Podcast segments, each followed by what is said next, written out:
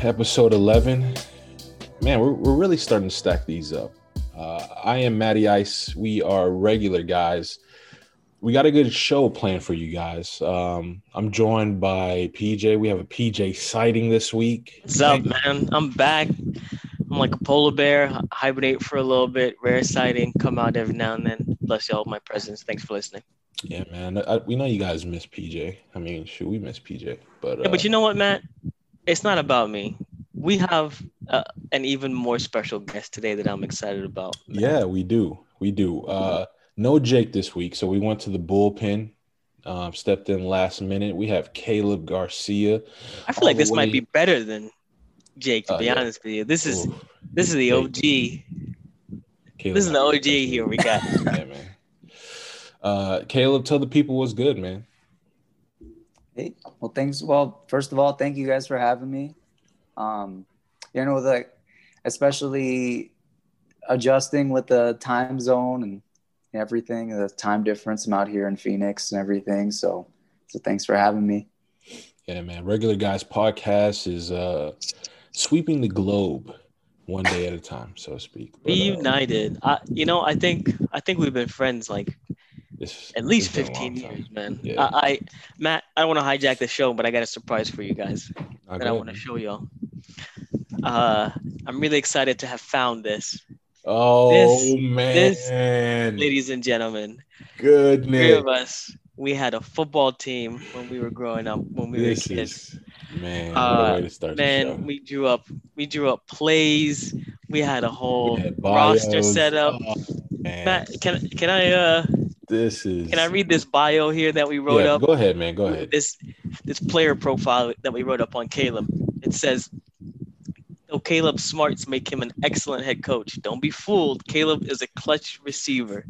He excels in the short and intermediate range. Caleb also contains a variety of shake and bake moves at running back." Not very good as a deep threat receiver, but is reliable as a backup QB. If Caleb improves in route running, Caleb will become an elite receiver. Man. Like that. Who wrote that? That's not my handwriting. I don't know who wrote that.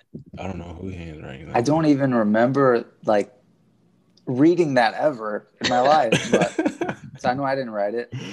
Here's uh here's Matt. This Polynesian quarterback shows both a powerful arm and consistent accuracy does an accurate job of reading defenses, doesn't make poor throws often, also adequate as a blocker. On defense, he is an interception machine. Man, how old were we when this came out? This was probably what 2005, Caleb, 2004, something like this, five, six in your backyard. Maybe 07, 07 yeah, I want to oh say 06, maybe. 07. I, I want to say I was middle school. It tells you how old it is because at the time we thought the name Thunder was so original yeah. because the OKC Thunder didn't exist yet. So. Yeah. Oh man. Man, a little bit uh it's way back. Blast from the past. Yeah, right man, there. just a little throwback for y'all. Nice uh maybe every nice now and then I'll I'll pop something in. You like like these yeah. plays we had drawn up, who was the first man, read, second read. Crazy. Man, we were we were detailed we were Let me we let me uh legit. let me just read my bio here. wrap it up. It feels like I wrote this bio because it's pretty uh I wouldn't be shocked if you did. Right? Pretty boastful. Listen, listen. The speedy ball hawk has a knack for hauling in deep throws and making acrobatic catches. Still true. Excellent route runner. Oh, still true. Solid on defense and man coverage. Accurate but not a powerful thrower. Hey, wait a minute. Lacks strength to be a blocker. All right. Well, let's go. Let's close that up. I see no lies there. Uh, last little thing. Uh, me and PJ had um, we have this one route pattern down that no matter what happens, it's our go-to. Uh, oh man, don't tell the people. Yeah, I'm not gonna man. tell the people. You just gotta know it. You just gotta know when it happens. That route is undefeated. That route is undefeated. It's worked against everybody. Yeah, because they don't see it coming. But man, we have a good show for you. We have a PJ sighting. We have special guest Caleb joining us for this week. Um, just a rundown on this week's theme. This week we're going to be playing start, bench, and cut uh, with the NFL and the NBA. Uh, no off-topic news with the NFL, um, but we have uh, quite a bit to cover in the NBA uh, with playoff games going on.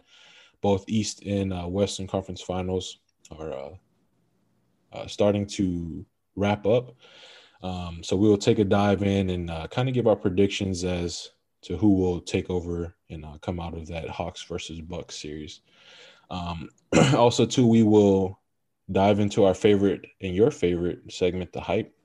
Uh, we reached out to you guys just like we do each and every week um, to see what you're hyped for, and we'll also share what we're hyped for.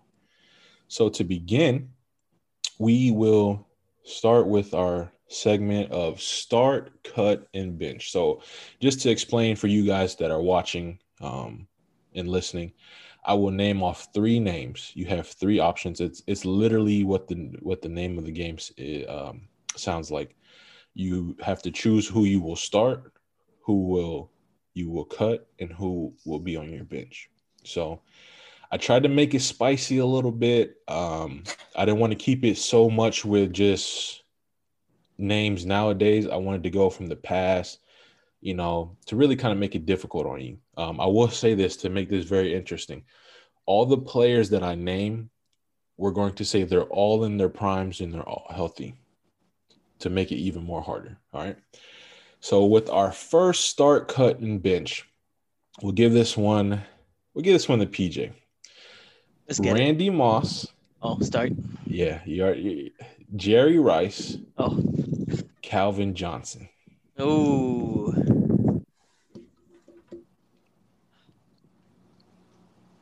All right. So I'll preface it by saying, of course, I have biases as a lifelong Minnesota Viking fan. Randy's not getting cut. Um, it's hard though because Megatron was getting triple teamed. Yes. His prime and beating it. Like he's Yes. And Rice, you know, even though I think Moss is better, how many people stack up against Rice in his prime? All right, I'm gonna go with. Uh, I can't believe I'm gonna do this, man. Oh no! I can't believe I'm gonna do this. Oh, I'm gonna go. No. I'm gonna go start Megatron. Wow. Bench Randy Cut Rice. Wow, uh, I didn't see that. I, am not gonna lie. Here's why. Here's why. I feel like if you have Megatron as your wide receiver one, you automatically have one cornerback, maybe a linebacker, and a safety attention. So you have at least two guys devoted to him. That means you have nine guys covering your other ten. That's that's an advantage for the offense. Uh, you you could say the same thing for Moss. You could say the same thing for Rice, but I do feel like if you had a great lockdown corner like a Revis, maybe you'd trust him on an island versus Moss. I don't think there's any corner you would trust one on one versus Megatron. I think you're always doubling Megatron. Um, so I'm gonna start. That's a shocker. That's a shocker. I'm not gonna lie. I really thought uh, the like you said, the bias was gonna play into fact, and and Randy was definitely. I'm a reasonable man. I'm a reasonable man. I respect that. I think I think Randy's a better receiver than all of them. I'm just thinking from a team from a team perspective what I would do. Uh, but you know, because they're receivers, how how often do you have just one receiver coming on the field? Rarely, yeah. right? Single back, maybe some sets. So if I have Randy on the bench, that means in two receiver, three receiver sets, Randy's coming out. So now I have Megatron and Randy yeah. on the field that's a win for the offense. I'll take that. Yeah. I'll take that matchup. What about you, Caleb? Start, cut, bench, Moss, Rice, Megatron. It's interesting that he picked that because I, I, would actually pick it the same way for the reason being you said that everyone is in their prime. Yeah. And you think, you know, Megatron's career wasn't very long. He retired at 30, 31. I don't 31. remember. yeah. So you know, if that's like not into a factor, we're assuming everyone's healthy. I would probably put Megatron to start, and um, I mean, I, it, it's hard for me to not put uh, not bench or I'm sorry, not cut Moss only because like I know Jerry Rice is a winner, is a champion, yeah, to multiple time champion. Did, are you coming on this show and immediately saying that you're gonna moss That you're gonna bench Randy Moss? Oh, I Let me- guess I'm cutting him. me- I guess that's- Oh, let me kick this guy out of the meeting. Let me kick this guy out of here. I can't believe this. Um, well, you know, well, thanks for having. No, I'm you know, okay, you're not you're not there alone. Um, I agree with Oh. you with you both. I am definitely starting Megatron. Yeah. This is how how tall was this guy? Six four, six five, maybe, maybe six three to six five in that range. A gazelle. Yeah, the, the 40 times just out of this roof. I mean, triple team, double team, single coverage, it doesn't matter. Um, I'm going to cut Randy Moss. Man. And the reason why is because, in my eyes, Randy is a good deep threat. So is Megatron. And I'm going to bench Rice because of the simple fact, like you mentioned, Caleb, he's a winner.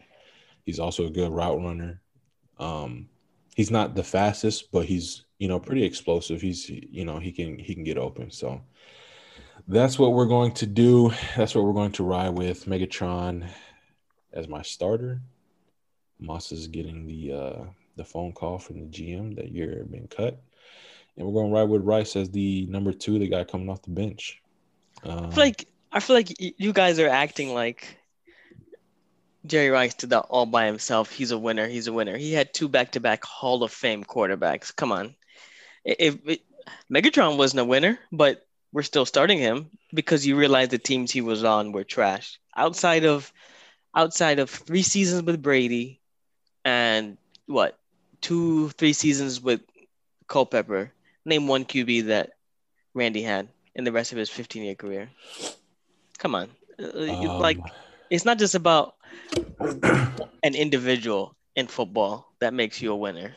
Because if so, then you're calling Megatron a loser. Because he did he even even win one playoff game? Come on. I no, I will give it but- to I will give it to you that Rice is a very crisp route runner.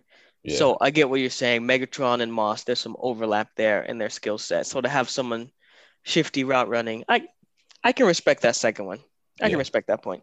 I, I just need a little bit different. I mean, I I agree to a certain extent with what you're saying. When I say winner, I'm not saying like he created the culture, he created Montana and and whatnot.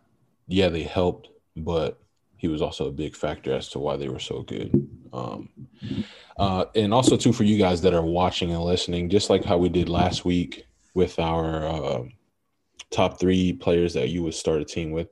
Uh, you will see these on our Instagram story next week. We'll make sure uh, we include these. We want to see what you guys think. Um, what tough decisions are you guys making? Um, so moving on to our next one, we're going to keep this one current in today's NFL. Kittle, Kelsey, Waller. Caleb, who you got?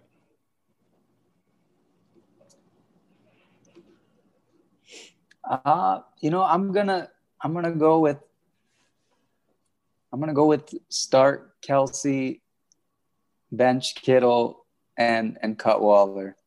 Okay. okay. Um, and I don't know. I, I mean, part of this is I, I'm a little bit more reasonable with NBA. Like I, NFL, I just it's like I'm a lot more biased. I feel like, but yeah. um, yeah, I mean, I guess Kelsey's been so consistent. It's hard. Kittle has had a, I guess, a smaller sample size of being Mhm. really great just because of injuries to the quarterback or just like a season where, you know, they just weren't, they just weren't that good, like the 49ers. yeah. Um, so yeah, I'm Kelsey, I'll, I'll go with that. It's, Yeah. It's this one. I feel like it's like it's really a race for who to start and who to bench. I kind of feel like we're all going to say the same for who to cut. I could be wrong though. Um, I'll go on. I'll go next on this one. So in this, I wanted to so badly go Kelsey, but I'm going to go Kittle because of the simple fact I'm not saying Kelsey's not a blocker. He's definitely willing a willing blocker. Kittle's the better blocker.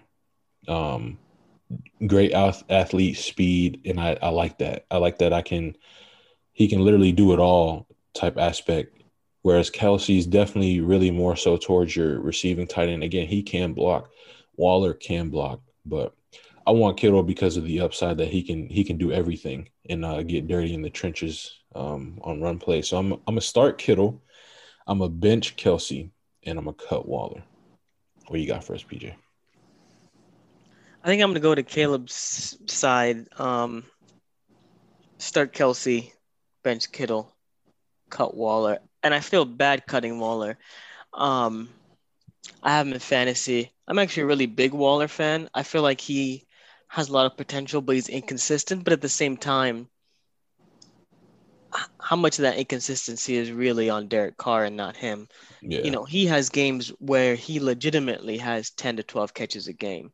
So he's he's a great target. He's reliable. He's there. But the next game, maybe Carr only targets him four times. I don't know how much of that's on Waller. Um, but it's just hard to speak uh, against Kelsey. To me, he's next level for sure. First ballot Hall of Famer. Um, I think it affects Waller because of the simple fact it's really just him. yeah.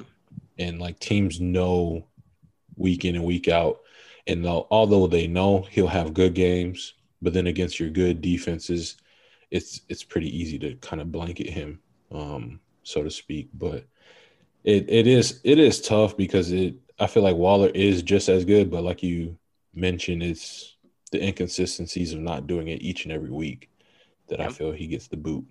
So You you you could make the same argument though, like you did, that there's so much overlap between Kelsey and Kittle that you could Yeah. keep Kelsey and put Waller on your bench for someone who's not like an up the seam tight end like a Kelsey is, but someone who's more like a Yeah. like a drags, like a zag, you know, like a guy who will get you 10 catches for 70 yards, you know, just your tough, your four or five yards here or there, just something different from from your starter in Kelsey. yep. I wouldn't be mad if you made that. Yeah, I could I could definitely see that one. Um our next one, this one is going to uh go a little bit a little bit modern day old school. Sean Taylor, Ed Reed, or Brian Dawkins. PJ, who do you have? Hmm.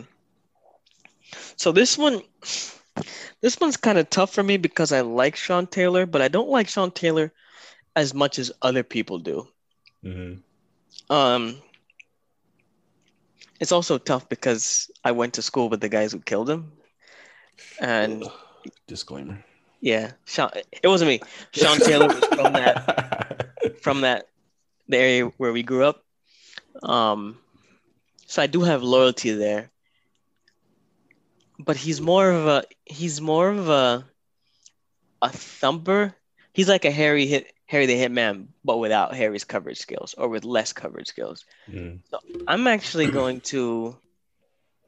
You said Dawkins and Ed Reed. Ed Reed. Yeah, I think I'm gonna. I think I'm gonna start Reed, bench Dawkins. Cut Taylor sounds bad. Cut Taylor, rest in peace. Loyalty. I don't know, man. I don't know if there's loyalty there if you're cutting the guy, but uh Caleb, who you got, man? Ed Reed, Sean Taylor, Brian Dawkins. This is gonna be a hard one because I feel like I'm. This is like gonna be a recency bias thing, but What I feel like you're about to say, Brian like Dawkins. just what, right? Um, I guess I would. I would probably start Reed Um, I guess I would say bench Taylor and cut Dawkins. Just Hey, you know, just based on what I can remember. yeah. I don't know. I mean, I'd have to. I'd to be honest with this one, I'd really have to look into it in order to make like an informed decision because, I mean, safety is such a like an important position in the NFL, but it's not one that I really have a good eye for. I, I suppose. hmm So, like from what I can remember, like I'm I'm comfortable with my pick, but Yeah, as far as know, who to start. I wouldn't have anybody take my word for it, basically, not on this one. yeah, it's uh for me, I'm agree with all of you on the Ed Reed because of the simple fact the guy's coverage is just out of this world. But it's not only that Ed Reed can hit too. Um, like I've I've seen the guy read screens, you know, running back in the flat, come up, make a play, make a hit. Um, Ed Reed is also really really intelligent. He yeah, was one of those guys that like Brady and Manning feared, and they had to yeah, like really prepare for, Yeah. which which really makes a difference. Like the Vikings know this. With with a veteran in your secondary, it really affects how the other guys play too. So I think just having yeah. a really intelligent leader like Ed Reed automatically boosts everyone else on your defense. Yeah. Um, so I'm definitely going to start Ed Reed. I'm going to bench Sean Taylor. I feel like Sean Taylor, I feel like his his coverage could be great, not like that of an Ed Reed, but still be great. Um, with a guy like Ed Reed being there, to me, Brian Dawkins, you really can't convince me that he just wasn't a linebacker. I don't know. Like, I mean, and I get, you know, what we've been saying as far as like, as far as kind of skill set, Ed Reed, Sean Taylor might kind of mirror each other. Obviously, Ed Reed again, the better cover guy. But I don't know. I mean, Brian Dawkins, all I know is just the hitting, but I can get that from Ed Reed and Sean Taylor too. Um, So I just looked it up just for just for giggles on the uh, NFL's top 32 safeties of all time. They've got Ed Reed at four, which I think is egregious and way too low. But guess who's number five right behind him? Brian Dawkins. I I think because you guys are young, you're not remembering how Brian Dawkins was on the field, but Brian Dawkins was I just remember more of Basically- the hitter, Brian Dawkins. Yeah, but he's basically so. Remember how I said uh, Sean Taylor was Harry the Hitman, but without the cover skills. Yeah. Brian Dawkins was Harry the Hitman, a great hitter, but he also had the coverage skills. Um, nine Pro Bowls, first time, first team All Pro four times. hmm Obviously, Sean Taylor didn't get to, you know, live out the full career, but Yeah. In that short time, he's not better than Brian Dawkins. I got you. Uh, moving on to our next one. Let's go with let's go with uh, linebacker uh, Patrick Willis, Ray Lewis, or Bobby Wagner. I'm I'm, I'm gonna start on this one. I'm going to start Ray Lewis, um, just because just based off what I've seen and I feel like you know Patrick Willis is also really good in his right, but I mean to me Ray Lewis sideline to sideline he could drop back in coverage, really good uh, run defender. I'm gonna start. I'm gonna start Ray Lewis. I'm going to bench Bobby Wagner, and I'm gonna cut Patrick Willis. Um, and it was kind of t- like I feel like Pat again. Patrick Willis is really good but I feel like Bobby's just a tad bit better. Just a tad bit better. Maybe even, I mean, you guys may disagree that he's a lot better than Patrick Willis, but I'm a, I'm a bench Bobby Wagner, start Ray, and cut Patrick Willis. Um, Caleb, who you got? Who are you starting, cutting, and benching? Um, well, I'm gonna have to, uh, no matter what, start Ray Lewis because, like, and this is more of like not even football related. It's just because, well, not on the field, but I mean, just like the energy that he gave to his team was so positive. Yeah. And you know, even though we don't, uh, I don't even remember much about what Ray Lewis did in the last Super Bowl he won before he retired. I remember like seeing him with his team, getting them hyped. And it was really hard to imagine them losing that game, even though I was rooting for the 49ers in that game. yeah. Um, I mean, uh, and between Patrick Lewis or uh, Patrick Willis and and Bobby Wagner, I mean, like it's it's close, so I almost have to give it. I can't. Rem- I can't. I guess I can't remember anything Wagner did specifically in this in the Super Bowl. He was part of the Seahawks for, Mhm. but I I guess that would give me the edge over him. I just know Ray Lewis is just kind of on a level on his own So you're compared to those benching. two. Uh, so I guess I, I would uh, I would I would bench Wagner and cut Willis then. okay. So you're in agreement. PJ, what do you got for us, man? Uh, I'm with you here, Matt. I'm gonna um, I'm gonna start uh, Ray Lewis, top five linebacker of all time. I feel like that's a no-brainer. Yeah. Um, I'm gonna bench Bobby Wagner and cut uh, Willis. I don't think Willis is a worse linebacker. Yeah. I think I think Willis is a top five linebacker for the last maybe decade easily. Um, the only reason I would go Wagner is because Wagner's a better coverage guy. Yeah. Um, I feel like Willis and Lewis overlap so much that if you had a thumper like like Ray Lewis and you needed someone, I mean Bobby Wagner's a hitter too, but Mhm. but he he definitely has better coverage skills than than than Pat Willis. That's someone that you that you'd want on your bench and passing downs, bring him Yeah. out on the team, and he got the confidence. So yeah, I'm with you, Matt. man, look at that. We all agreed on one. No, we didn't. Uh, Caleb Caleb cut Wagner. Did you cut Wagner? No, I, I benched Willis. Oh no. I saw I, I- or I'm sorry, I cut. he This cut is a hard Willis. between bench and cut. It feels like the same thing, but Yeah, Um, kind of. Oh, you cut Willis? just Oh, okay. yeah. So I cut Willis and benched Wagner. All Okay, right. cool, cool. Uh, we're all in agreement for the first time, and we're only halfway through, so that's that's a plus. Um, our next one, I feel like this one's gonna be pretty easy too. Darrelle Revis, Richard Sherman, Champ Bailey. Hmm.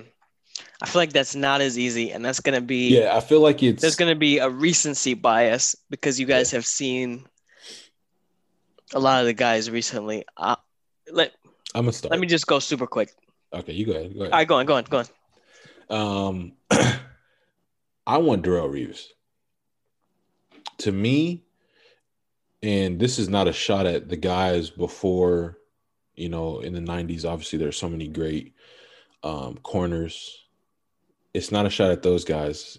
I I want Darrelle Revis. To me, he's the silent assassin. He's not really talking trash to you like maybe a Deion Sanders, um, Jalen Ramsey, like the guys nowadays. But the difference between me and Sherman, Revis followed you no matter where you went. Sherman plays a side. And don't get me wrong, Sherman was is really good playing that side. We remember, you know, Crabtree and his rant afterwards, don't ever disrespect me, blah blah blah. We get all that. LOB. But I want Revis because of the simple fact I want a guy who no matter where you go, he goes with you. And I feel like there's not a lot of corners like that nowadays. Everyone's you protect left side, I'm gonna take this side. So I'm gonna start Revis. I will probably this one I'm a I'm a I'm gonna go based off just what I've seen. Like when I really started getting into football, like Champ Bailey, I feel was on the outskirt of his career. So unfortunately, I'm gonna cut Bailey and I'm gonna bench Richard Sherman. What do you got for us, PJ? Yeah, so that's exactly what I what I was saying. It, it's it's recency bias. To cut to cut Champ Bailey shows you don't know football. I'm just gonna say oh, that that way. I'm just gonna be aggressive with it. Um, definitely start Champ Bailey. Uh, here's why. Um, I think no. All right. In those three, to me, Sherman's out. He's a great corner. He doesn't line up with those two in Yeah. any in any planet. So for me, Sherman's cut right off the bat. Um, I think the argument comes down to Champ Bailey versus Dar- Darrelle Revis. Um, for me, it, it's all about turnovers. Champ Bailey was a turnover machine. He generated turnovers. Um, I looked it up. Revis, 30 career, no, I'm sorry, 29 career interceptions. Champ Bailey, 52. Um, Revis, six forced fumbles.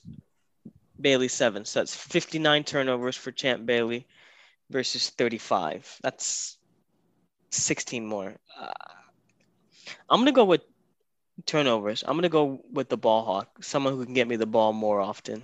Um, so I'm gonna start Champ, But again, cornerback is a position where you never have one on the field. So Yeah. benching Revis means you have someone on the other side. Yeah.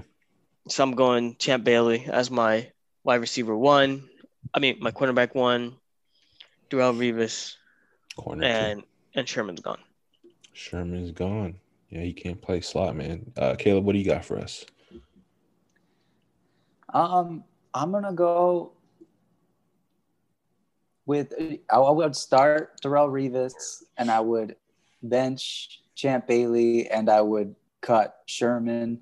Um, I mean, no, no, like, I mean, Sherman's a great guy to have on your team because he hypes your team. Like every team you're gonna play is going to Mhm. hate him, but like, you know, like PJ said, he doesn't match up with the other two. And then Darrelle Revis, I just remember more, so that's the only reason I'd edge him out. But I'd rather have both of them on my team, even though, you know, Sherman would be a great consolation prize because you'll hype your team up. Yeah. He gets under the other team's skin, especially in his earlier years. So, uh, Yeah, his trash mean, talking is uh is pretty good. I wouldn't call it elite, but uh, I've heard a lot of sound bites of him being mic'd up. I'm a big fan. A big fan of this trash talk from Mr. Uh, Sherman. Um, I forgot to mention one more thing. Yeah, go Forgot ahead. to mention one more thing. Champ Bailey, six foot. What's his 40 yard? 4.28. Oh wow. That's come on. He's not getting burnt. He's not getting burnt by anyone, and the chances are he's picking you off. Sheesh. Uh, I'm still Put some respect. though. I gotta Put keep some. I gotta keep how it is. I can't change it. Sorry. Put some respect on Champ Bailey's name. He does need respect. So maybe next start cut bench, I'll give him some respect. But you cut him. You didn't even bench him.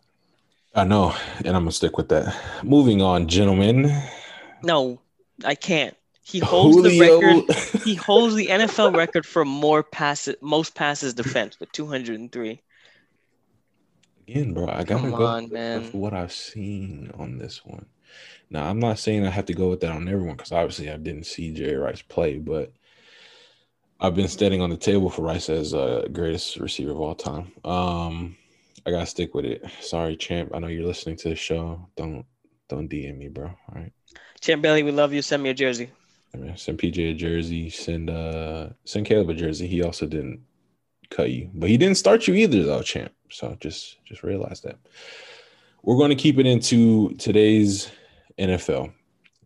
Now, remember these players are healthy and they're in their primes. Julio Jones, DeAndre Hopkins, Davante Adams.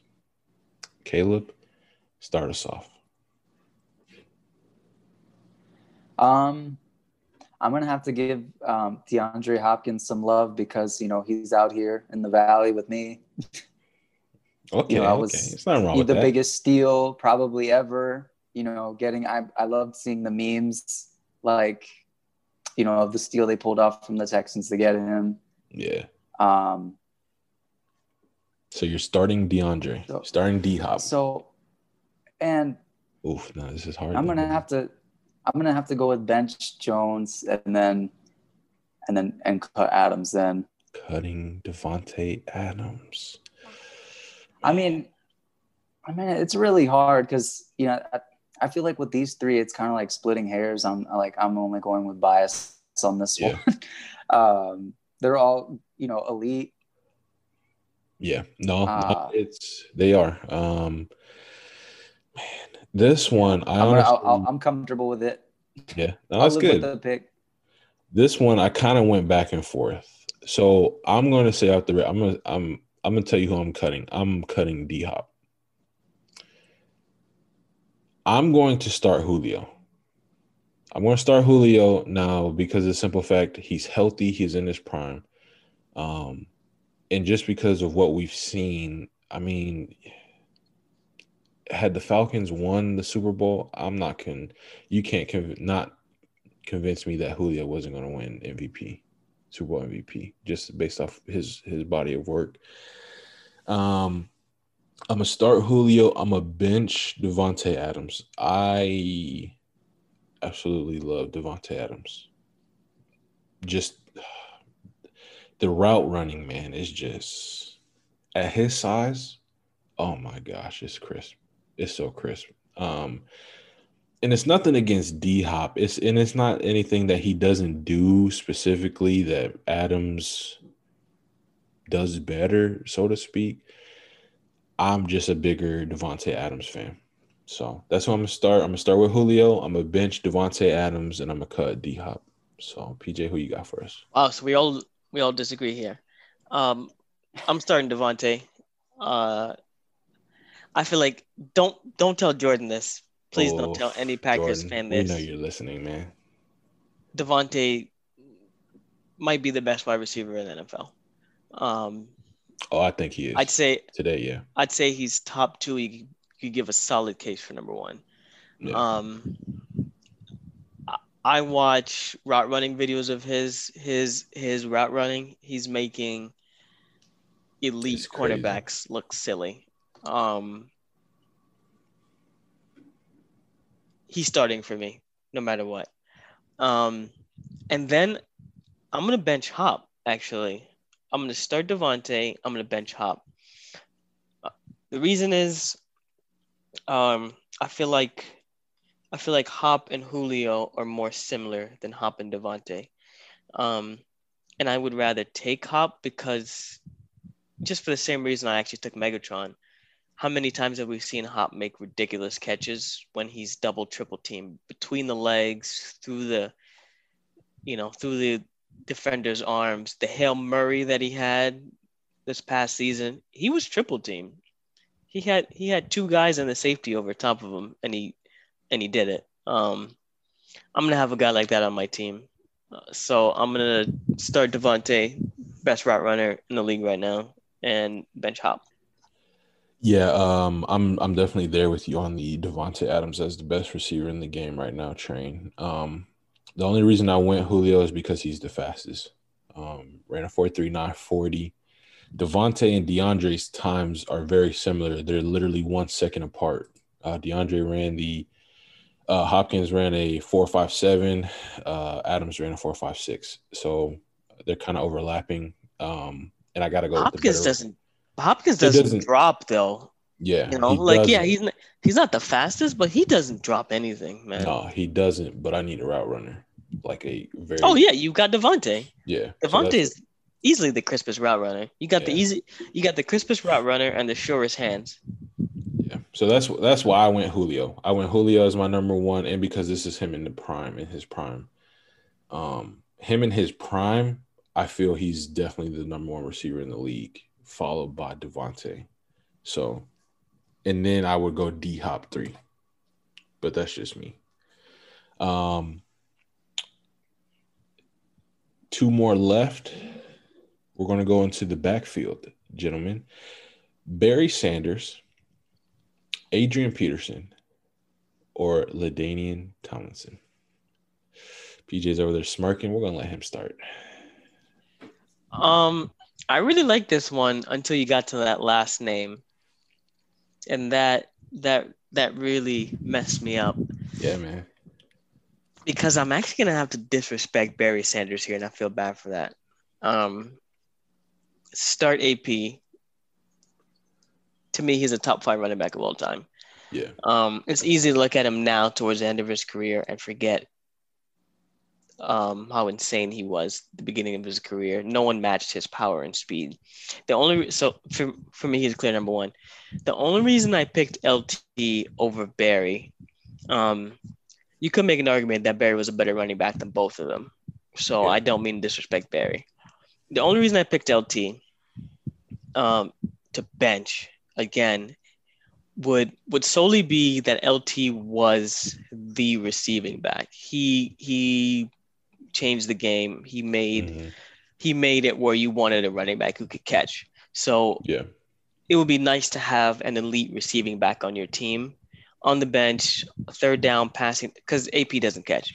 Third down Yeah. passing down, you could pull AP off, put um, LT on there, and he was an elite runner too. So just because you put LT on the t- on the field doesn't mean he can't you know gash you for 50 yards either. So Yeah. I think that too there you've got uh, one of the best, fastest, hardest running running backs, and one of the best catchers. Sorry, Barry. Sorry, Barry. Don't uh don't go stalking PJ. Uh Caleb, who do you have, man? Barry Sanders, Adrian Peterson, LT. This is No, hard because sorry, I didn't like don't. include Josh Jacobs. Oh yeah. Um, so I mean, it's really hard because like I don't really have any memories of Barry Sanders, obviously. Um LaDainian Tomlinson, you know, he had the the really cool Nike Zoom commercial. I don't know if you guys remember that, but that you know, that was that was a hit with me back in 07 or whatever it was. Yeah. Um, he was he was awesome, but like Adrian Peterson, I just remember like actually putting the Vikings on his back some games. Like I remember that. Mhm. So I'm gonna have to put him like with a slight edge over LT, and then I guess I gotta cut Sanders just because I don't really know enough about him, unfortunately. So Yeah. Well, gentlemen, looks like we agree again. Um, I got to start AP because I don't care. You can't catch AP. You're a man amongst boys. It's just that simple. Um, stack the box. Who cares? He's he's gonna run somebody over and he's off to the crib. Um, LT, I agree with you. Although the trend might have started with Barry, as far as receiving backs, LT definitely um, brought more light to it in today's uh, uh, past happy uh, league. And uh, like PJ mentioned, I don't need Adrian Peterson to catch. If I got to take him off the field on third downs, that's fine. Or I can keep him on there and I can put LT in the slot from time to time. So I'm I'm perfectly cool with that as well. Um, I'm I agree with you also. Uh, I was about to call you Jake, uh, Caleb. Barry was I feel it was really good in the '90s, but it was like, man, we were like what two, three. so I can't I can't really I can't just go based off of that. So and it sucks because I mean Barry was the Detroit Lions, but uh I got to go with uh start AP, will bench LT, and uh Sanders gets the gets the cut. Sorry, Barry Sanders, if you're listening in, I'm a big Yeah. fan. Send me a jersey. Oh, but you're a Vikings fan. Dang. Uh, I don't know if you want. Oof, that's time. I mean, I'm a Barry fan. Was Barry even a Lions fan? And he was on the Uh, team? It's true. He did retire early. Also, what? Oh man, we have. a It's like theme. Megatron. Yeah, these Lions greats retiring early. Sheesh. Ladainian Was- Tomlinson too. I mean, we're, we're just like on the topic we're on. Like he retired at like 31 as well. So I, I don't know. It was kind of like a smaller sample size than you know Yeah. You'd hope for. Yeah, Yeah, man. So our last one, and we're going to stay in the backfield, but we're going to come to today's new school era. Derrick Henry, Christian McCaffrey, Alvin Kamara. Caleb, take it away. Could I? Could you come back to me on that? I mean, I'm we not- can if you I'm want not me to. That would be good. Okay. I I gotta um, think about it. PJ, you ready or you want me to go?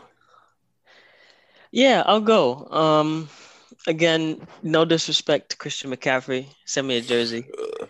Um, but I'm gonna cut him. I'm gonna cut him only because I think Derrick Henry is a better runner Mhm. than McCaffrey, and I think Kamara is arguably a better receiver than him. So if I can have both of those two, it kind of makes um, McCaffrey expendable. Yeah. So I'm gonna go. I'm gonna go start Henry, bench Kamara, um, cut C Mac, and I can do the same thing. Third Yeah. down, pull Henry off, put Kamara on. Yeah, um, I'm also going to agree with you. It it really came down to Kamara and McCaffrey. To me, it was Henry hands down as my starter. Um, if I if I can get a guy to give me a a mean stiff arm and you know gash a defense for 60 yards afterwards, sign me up. Um, to me, the only difference between McCaffrey and Kamara is is probably you could maybe say McCaffrey's a little bit shiftier than Kamara, just a little bit. But to me, Kamara might be faster. Um, and I feel like the hands are probably a lot better. So, uh, and, and like we talked about with LT being that receiving threat, Kamara is definitely that receiving threat for us. Um, and he's shown it with the Saints, lined up different uh, positions, not just running back. So, start Henry, bench Kamara, cut McCaffrey. Caleb, it is now time. Who you got? Um, dog it's is hard struggling. for this one because yeah, because with I mean, like, you know, McCaffrey, I'm like trying to think like well, last time I saw him play was or, you know, just because Yeah, he was he the was hurt. Panthers the haven't part. really been Yeah. the greatest, you know, as of late, you know, within Mm-hmm. the past few years. I mean, like from what I, you know, if, if I'm gonna have to rate them, it would almost go from like the best team to the worst team. So I would have to pick, you know, I would start Kamara, um, and you know, bench Henry, and then and cut McCaffrey, and Okay. that probably m- might not be the fairest assessment because that's pretty much best team to worst team. Even though I guess Saints and you know between New Orleans and Tennessee, it's it's probably like debatable who's better since they're Mhm. kind of like a first round exit playoff team, and you know it. it- you know, coming down to the running backs, I, I guess I would just, you know, that Yeah. would be the only Yeah, the edge. I, only would, I guess I I couldn't Kamara. give Kamara the edge is because Kamara splits a lot of his carries. So, and it's not that I don't think he can carry the load. I do think he can. For some reason, the Saints just don't. I know for a fact Derrick Henry can carry the load, and then some. Can play even quarterback if you need to on a direct snap type stuff. So that's where we where I'm at. But at least we agree on the uh, McCaffrey cut. Man, sorry McCaffrey. But hey, you know, send PJ. We're big fans. Yeah, man. We're Send me a big fans. Send us a jersey. Come on the show. But uh, that'll do it for our start cut bench. You guys let us know down in the comments uh, who you are starting, who you're cutting, who you're benching. Again, you will see these on uh, Instagram. Um, so that way you guys can really think um, through. Um, let us know. We love when you guys interact with us. Um, we plan to do more stuff like this kind of going forward uh, with different players, so to speak. Uh, so be on the lookout for those, and also be on the lookout for this to hit IGTV uh, sometime next week as well. But uh, gentlemen, we're at a good stopping point uh, to go ahead and have a halftime break. If you haven't heard about Anchor, it's the easiest way to make a podcast. Let me explain. Not only is it free, there are creation tools that allow you to record and edit your podcast right from your phone or computer. Anchor will also distribute your podcast for you, so it can be heard on Spotify, Apple Podcasts, and many more. It's everything you need to make a podcast in one place. Download the free Anchor app or go to anchor.fm to get started.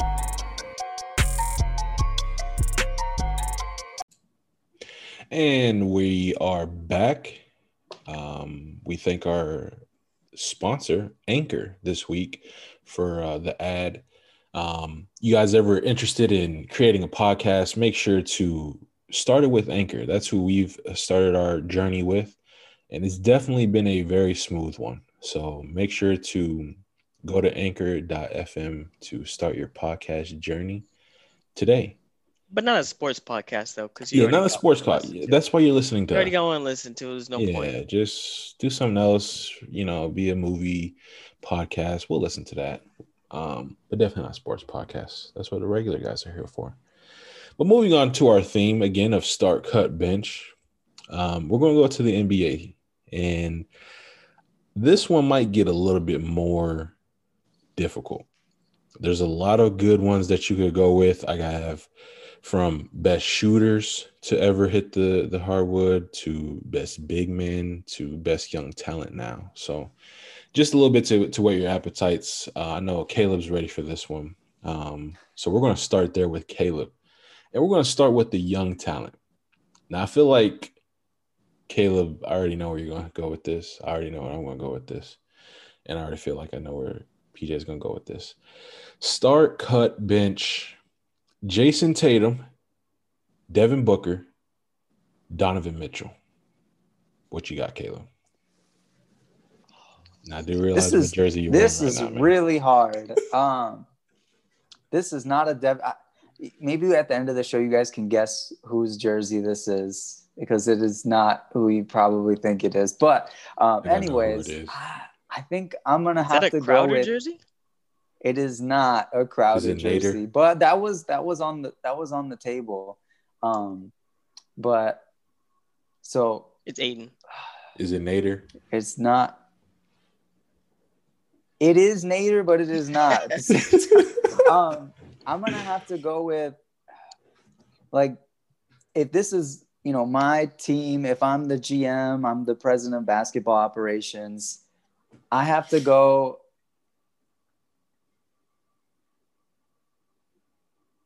It's I'm gonna have to go with start Tatum, bench Booker, and and um, cut Mitchell. And this Hmm. is mostly due to like building like a that. team around. Crying.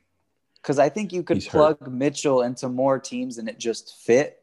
hmm But like a large wing, like what Tatum's six eight, six nine. Yeah. He can play power forward. He can play small forward. It's it's he's really versatile. And then Booker, the only uh, advantage I'd give him over Mitchell is that he scores at like the same rate, but he's just bigger hmm and and doesn't twist his ankle as much. I guess. I mean, I probably like Mitchell more. I mean, like yeah. you know when when when Hayward left Utah and he came in and just took over the team and was winning right away. But I don't know. Between those two, it's really hard. But I would pick Tatum over both of them just because, you know, of sheer size and yeah. ability. So I'm I'm actually going to agree with you. I'm going to start Jayson Tatum. I'm going to bench Booker, and I'm going to cut uh, Mitchell. Um, I agree with you 100%. It's the size of Jayson Tatum for me that makes him really attracting as my starter. Um, like you mentioned, he can play the three or the four if we want to go small ball or pace and space, so to speak. And to have a guy like Booker coming off as that relentless six man scorer, almost Lou Will type, if not better, maybe, if you will. So I'll definitely take that. And they are bigger. Um, it's no knock on Donovan Mitchell. I feel like he's definitely um, Dwyane Wade 2.0. Uh, definitely a better three point shooter than Wade was.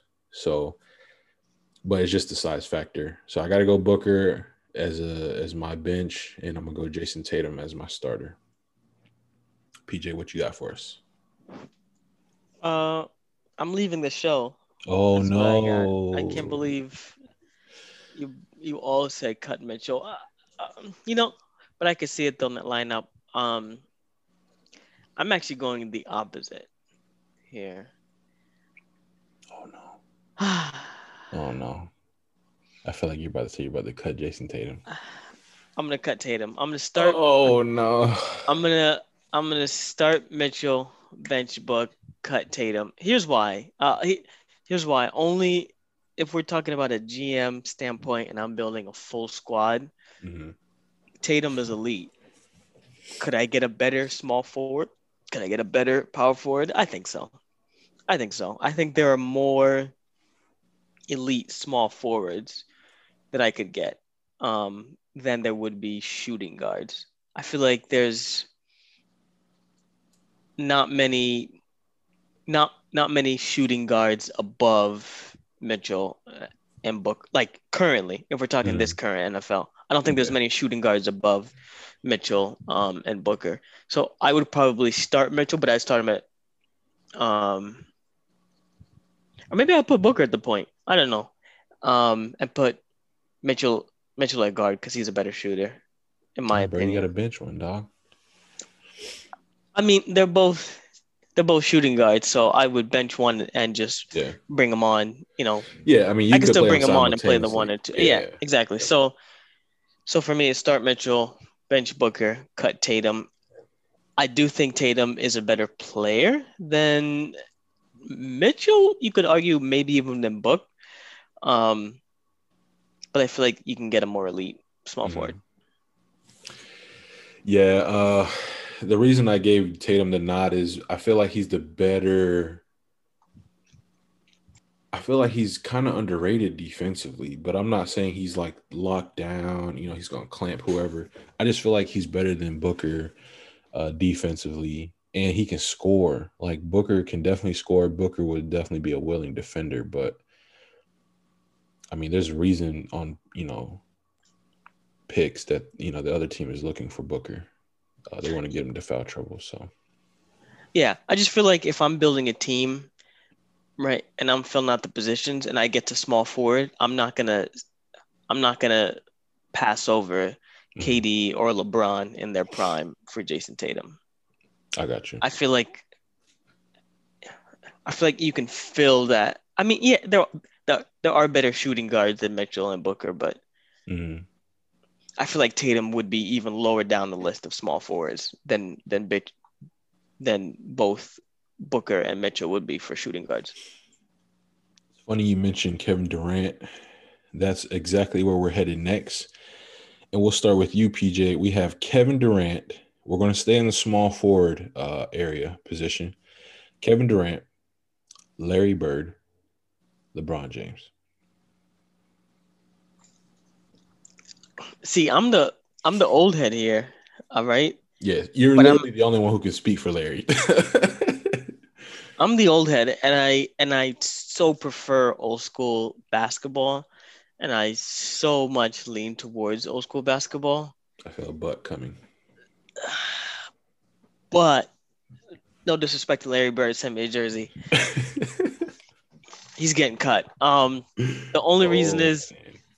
I don't think anyone can bench or can cut KD in their right mind. He's too dominant. And the same thing, the same thing for Bron. I, I mean, I feel like as blasphemous as this is, you you could probably interchange Bron and Bird, and and still have the same amount of success. You wouldn't have the same player, but I feel like you still have the same amount of success. yeah, Um, but I I would start KD, um, bench Bron, and cut and cut Bird. I got you. I, I, Caleb, I need that three. I need Yeah. that three that KD provide. He's got he's got a full game. yeah, I'm, I give you that. Uh, Caleb, where you where are you going with? it's hard because I'm not the biggest fan of KD's off the court antics, but like on the court, I mean, he's like one of those players that you plug into any team Mhm. and it's just automatic offense. You know, like Yeah. LeBron is dominant, but he almost has to be kind of a point forward, almost large point guard, Barry Johnson. Or what am I saying? Magic Johnson. Um, Magic Johnson type player, whereas KD can just play small forward on any team, and that's what they did in Golden yeah. State with him. They just they upgraded Harrison Barnes to KD, and it was the most dominant thing we've probably ever seen. Yeah. Um, and then I would I would bench LeBron, and I wouldn't cut. Well, I would cut Larry Bird like in this case, but it wouldn't be that decisively only because his game you could almost argue like if he played in this era he would have been even better just because he was a good three-point shooter when that wasn't and how much space you nearly as heavily focused on. Yeah, so he could have been you know you know as good a shooter as Klay Thompson. Like you know but could do a lot more so yeah. Man, I didn't think we would all agree this early. Um, I'm starting Durant. I'm sorry. This these playoffs, this man has shown me. I mean, if you guys you know listen to the pod last week, I came out and said I think Durant's the best scorer ever, just based off what he's he's given you um, and shown you this year. Um, obviously, we you know Kevin wishes he wore the right size shoe and maybe the three would have counted and they would be playing right now. But hey, uh, you know, sucks to suck, man. Wear the right size. I'm gonna start Kevin Durant, and I'm gonna bench LeBron. I, I like the factor of LeBron coming on, you know, six man and playing that point forward role, like you mentioned. And when I do play them in, you know, the spurts together, LeBron coming off the bench, Durant obviously still going to be able to move without the ball freely while LeBron can play that in that point guard role. and your lineup with those two is just, you know, it's through the roof. And it's I agree with you, Caleb. I feel like Larry Bird um, was ahead of his time. Still great player. Um, definitely could would have been a lot better in today's era of basketball, but Durant hits the three. Durant hits everything: mid range, drive, whatever you know, step back, turn around, whatever you need. He's he's he's that he's just that good. Um, so that's who I'm gonna go with. It was tough. A lot of you know, I really wanted to go LeBron just because you know it's my favorite player, but I can't have both. But I want to start Durant just because I feel he's definitely the best scorer to to ever play. Seven footer who can get his wherever. So moving on to the big man, Shaq, Kareem, Wilt. Now, these are a little difficult because of the simple fact only one person maybe seen Kareem play here, and that's probably PJ. I doubt he saw Wilt play. I've never seen either of them play besides Shaq. So it's going to be easy for me. Um, I'm going to start Shaq, obviously. And uh, I'm going to bench Kareem. And I'm to cut Wilt just because I know nothing about Wilt at all. Um, and I feel like Kareem is probably your second best big man. Most of you can make the argument he's number one. So that's that's where I'm gonna go. Start Shaq, bench Kareem, cut Wilt. What do you got, PJ? Yeah, same. Uh, Shaq changed the way the big man position was played. Um, you you used to have your big men that all looked like Wilt and Kareem, right? Like Yeah. tall and lanky, but not not like crazy bulky. Um, after after Shaq, all your big men. I I mean, I guess you could say Olajuwon too was big, but but like they called him the Diesel for a reason, right? Like he he changed what it was to take up the paint. Um, yeah, I think he's unmatched. I do think Kareem was was smoother, was a better um, all around shooter and scorer. Yeah, was way more finesse. So yeah, so I would do the same thing. I would I would start Shaq, bench Kareem, cut Wilt, only because I don't. Same thing. I feel bad. I don't know anything about Wilt Chamberlain's game. I know he's one of the best, you know, but he was seven one. You know, he was playing when there was no goaltend. You know, that Joker probably had a ton of like offensive interference and like putbacks that, you know, that he probably got counted for. Um, yeah, And Caleb, who you got, man? I, I think we're all in agreement again. I'm gonna have to go with Shaq because of Oof, pure two for two dominance. so pure dominance. Um, yeah, I mean, I watched him play and, you know, watched him be dominant. You know, I even, you know, got to see him be, you know, the second best player with Wade, um, which was really cool. Um, Kareem, I also know was extremely dominant in his own right. It was just finesse, as PJ brought out. And what's interesting about like, you know, his signature move, the sky hook, like he could probably be doing that in today's NBA, like with how skilled he was at it and and still be really good at it. yeah, Um, but I mean the pure dominance of Shaq, and then Wilt. I mean it's it's the same story. Everyone says I, I'm not the first one to say this. It- you know that you make the argument. Wilt played in the NBA like against a bunch of plumbers or whatever, like yeah. um, and, and and dominated. And you know, if you threw him in today's game, it would probably be pretty sloppy. Whereas Kareem would, I would almost feel like would fit pretty nicely. yeah, I agree with that.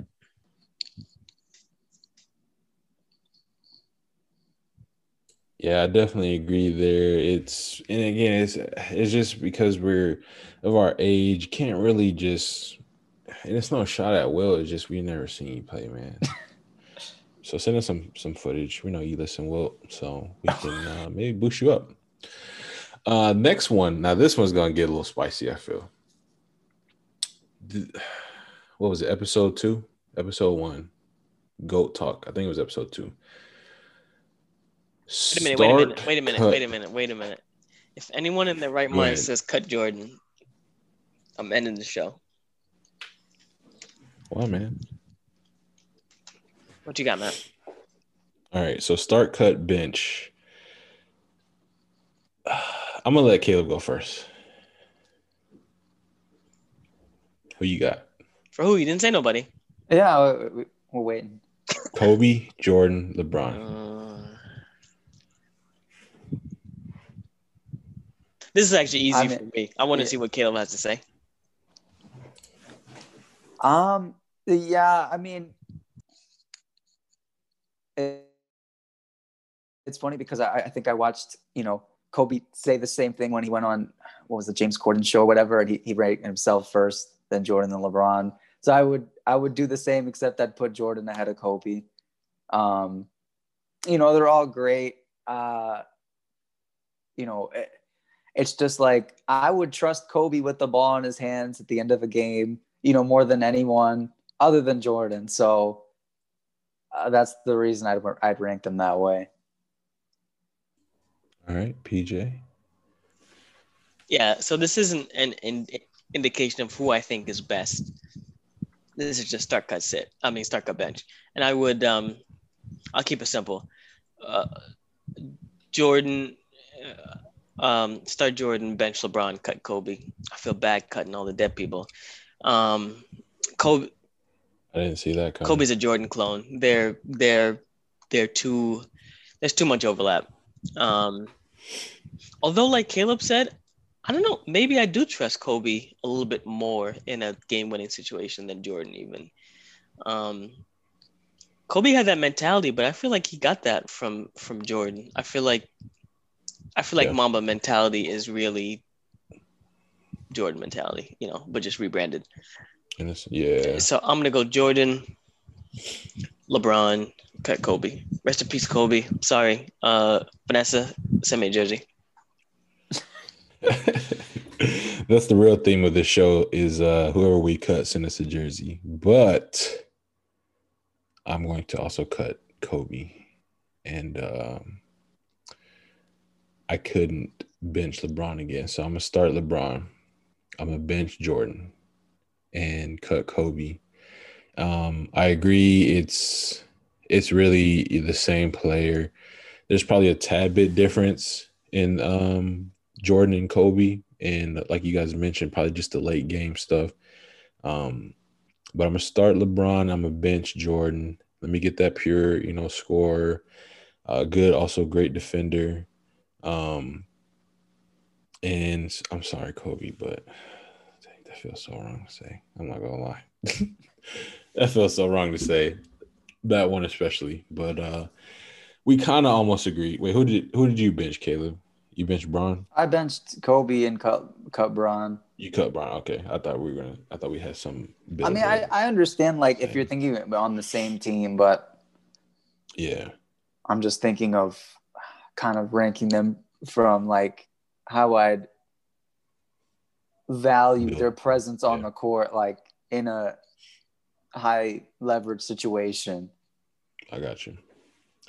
Yeah, that it's a little tough, and again, it just it, it does suck to cut Kobe. Um, next one, we're gonna go ankle breakers. Kyrie, Allen Iverson, Jamal Crawford. PJ, who you got? um, Crawford's out for me. I don't think he matches up um, with Kyrie's handles. Um, and Now I feel like- remember, they are healthy. I feel like this is also a kind of a clone situation because I feel like the argument could be made that Kyrie is an AI clone. And I feel like AI influenced so much of how people played. Like he had insane handles. Um, oh, man, it feels crazy to do this, but I'm gonna, I'm gonna do it. I'm gonna start Kyrie, bench AI, cut Crawford. Um, the only reason I feel like Kyrie gets the edge over AI, I feel like AI was more like consistently great Mhm. like this. I feel like when Kyrie is unstoppable, at scoring, he's unstoppable at scoring. Yeah. I'm going to agree with you. Um, my reason for why I gave Kyrie the start is I feel like Kyrie's I feel like Kyrie's a better three point shooter. Um, and like you mentioned, I feel like Kyrie gets hot. This guy could probably drop 10, 15 points, you know, in a good one to two minute span. And I couldn't really find any other ankle breaker. Um, Jamal Crawford came to mind. Um, so for him, it was kind of an easy cut. Um, Jamal Crawford, don't send me a jersey. I'm good, bro. Um, no, send, send me the jersey, Crawford. yeah, I don't need a Jamal Crawford jersey. Um, so yeah, I'm a bench AI. I'm gonna start Kyrie. I do agree with you. Also, it's it's pretty much a clone scenario. Um, but fully healthy, yeah, I'll take Kyrie. So, uh, Caleb, who do you got? I'll start it off with giving um, Crawford his dues because, like, if we're going like just on a niche or like Yeah. specialty situation, Jamal Crawford maybe best handles ever, like, but not necessarily like in a basketball game. Like, if he was just Mhm. going to show you his handles in your backyard, I mean, it's it's amazing. It, it doesn't. It's like unreal. Mhm. But you know, in a game, I'm gonna have to you know pick Kyrie first. AI set. You know, um, start Kyrie, Mhm. bench AI, and then cut Crawford. Hey. Kind of for the reasons PJ mentioned. I feel like, especially like if we were talking about ankle breakers, like Allen Iverson had like the nastiest crossover. Like in my brain, I'm not like thinking of, of as many, like they're not as iconic Kyrie's crossovers versus Yeah. AIs, but he has like closer to Jamal Crawford handles Mhm. and then, you know, scores at an elite level. So he kind of has the best of both of them, like uh, in a way. Yeah, no, I agree with you on that one. Um, man, three for three. All right. So this time we're going to move to the point guard position. Magic, Isaiah Thomas. No, not Mighty Mouse Isaiah Thomas. Um, Detroit Pistons Isaiah Thomas and CP3. Now this is this is CP3. You could probably say CP3 in the days of New Orleans, like the last his last couple years, entering into the Clippers CP3. I feel like that was like his legit, legit prime of how good he was. Um, Caleb, start us off. Magic, Isaiah, CP3.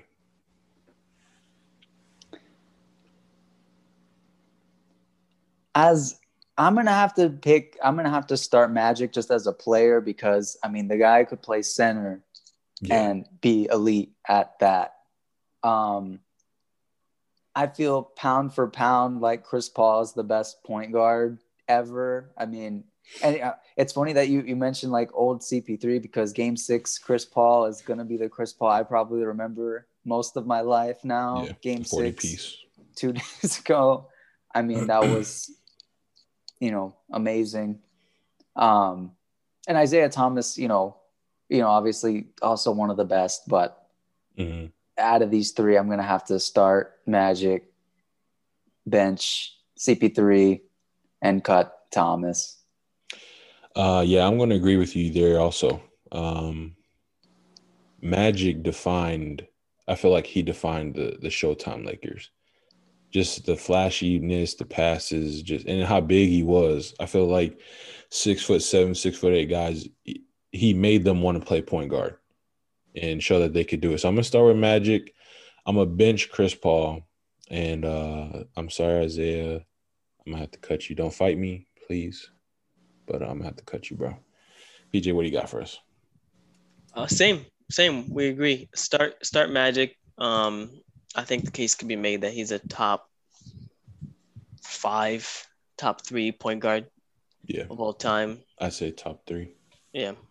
Um, you know, he Yeah, I think that's easy. Um, it did come down to CP3 versus Isaiah Tom- Thomas for me. The only reason I picked CP3, I feel like Isaiah Thomas played on Pistons teams that were arguably way better. Uh, C- CP3 has had great teams. Um, but that Pistons team was going up against George's Bulls, you know, like and and won. You know, I feel like you could argue that they were better than any team that that CP3 played on. Um, so did that kind of boost Isaiah Thomas up a little bit? I'm sure. Yeah. I'm sure it did. Um, so yeah, I'm gonna give I'm gonna give the slight edge to to, to CP3. So I'm gonna start Magic, bench CP3, cut Isaiah. Um, you met the criteria, but Yeah. you weren't selected. Send me a jersey. Send him a jersey, Isaiah. Send him a jersey. Moving on to the big men. Tim Duncan, Kevin Garnett, Karl Malone. Oh, let me guess. Let me guess. Caleb's start here. Timmy D all day. Tim Tim Duncan cut everyone else. I'm Tim Duncan again. uh, Caleb, you can go ahead and start. Tim Duncan, Kevin Garnett, Karl Malone. I'm gonna be so salty with this one. I won't lie. Um, so obviously Tim Duncan is my favorite player of all time. Uh, you guys knew that growing up with me. Um, you know, the guy was. You could argue he was one of like the best defensive players, but we don't really think about it Mhm. because he was, you know, dominant in like such in, you know, undominant way. I think I heard somebody say once that he would, you know, he'd block somebody's shot and like the expression on his face was like thinking about the pair of shorts he was about to buy from Kohl's. Whereas, you know, Kevin Garnett was, you know, he would do that as well. But I mean, he was really aggressive, but I mean, in a way that would fire up his team, like unlike anything, almost at Ray Lewis level, an elite trash talker. And then, so I would, I would bench Garnett and I'd send Karl Malone to jail where he belongs. Oh no. Dang. Dang it. All right, PJ, what do you got, man? I don't I don't like that at all. Mailman, send me a jersey, man. Um, so I'm a big I'm a big Jazz fan. Um, I personally don't like Karl Malone's personality at all. Like I I find him irritating. So I can agree with Caleb. However, um, you know what? I'm just gonna say it. I'm gonna rip the band-aid off. Well, let's just do it. Let's just make Caleb upset. no, no. Start Karl, bench Garnett. Oh no, he's Cut cutting Timmy. Timmy D. Cut Timmy. Here's the only thing. So you mentioned Tim Duncan's, you know, defense. I I mean I guess he was a good defender, but that's not the first thing that comes to mind for me. I- Yeah. I felt like I felt like of the three of them, if you were to say defense, Garnett came to mind. Mhm. Um, and I and I actually looked it up. He's there's only he's only one of five five NBA players all time to win both MVP and Defensive Player of the Year. Um, I feel like that that shows you just how elite he was on offense and defense. I don't think you can cut him based on that. So then I feel like um, Garnett and Timmy are so similar. Um, you could you could cut either or. I do think Tim Duncan them, but if I'm building a squad, um, I would keep Karl because I feel like you could you you could plug Karl in at the five also, Mhm. just just based on how big he was. I feel like you could have Karl and Garnett on the field at the same time, uh, on the court at the same time. I'm gonna go with that. Sorry, Caleb. Timmy Timmy can go to Kohl's and buy those shorts all he wants. Yeah. You just have more time for that. um, so I'm gonna start Tim Duncan. I'm gonna start Tim Duncan, and I'm gonna bench Kevin Garnett, and I'm gonna cut Karl Malone.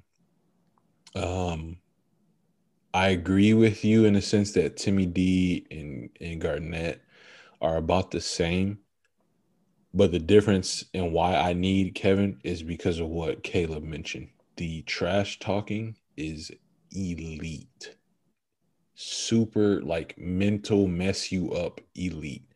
Like just know I've heard some stuff of stories of what Kevin Garnett said, and it's just like if you ever heard them things while you were playing, man, it, it I could see how it would definitely, you know, throw you off your game. So um I definitely start with Timmy D, uh bench Kevin Garnett, and I'm gonna cut the mailman.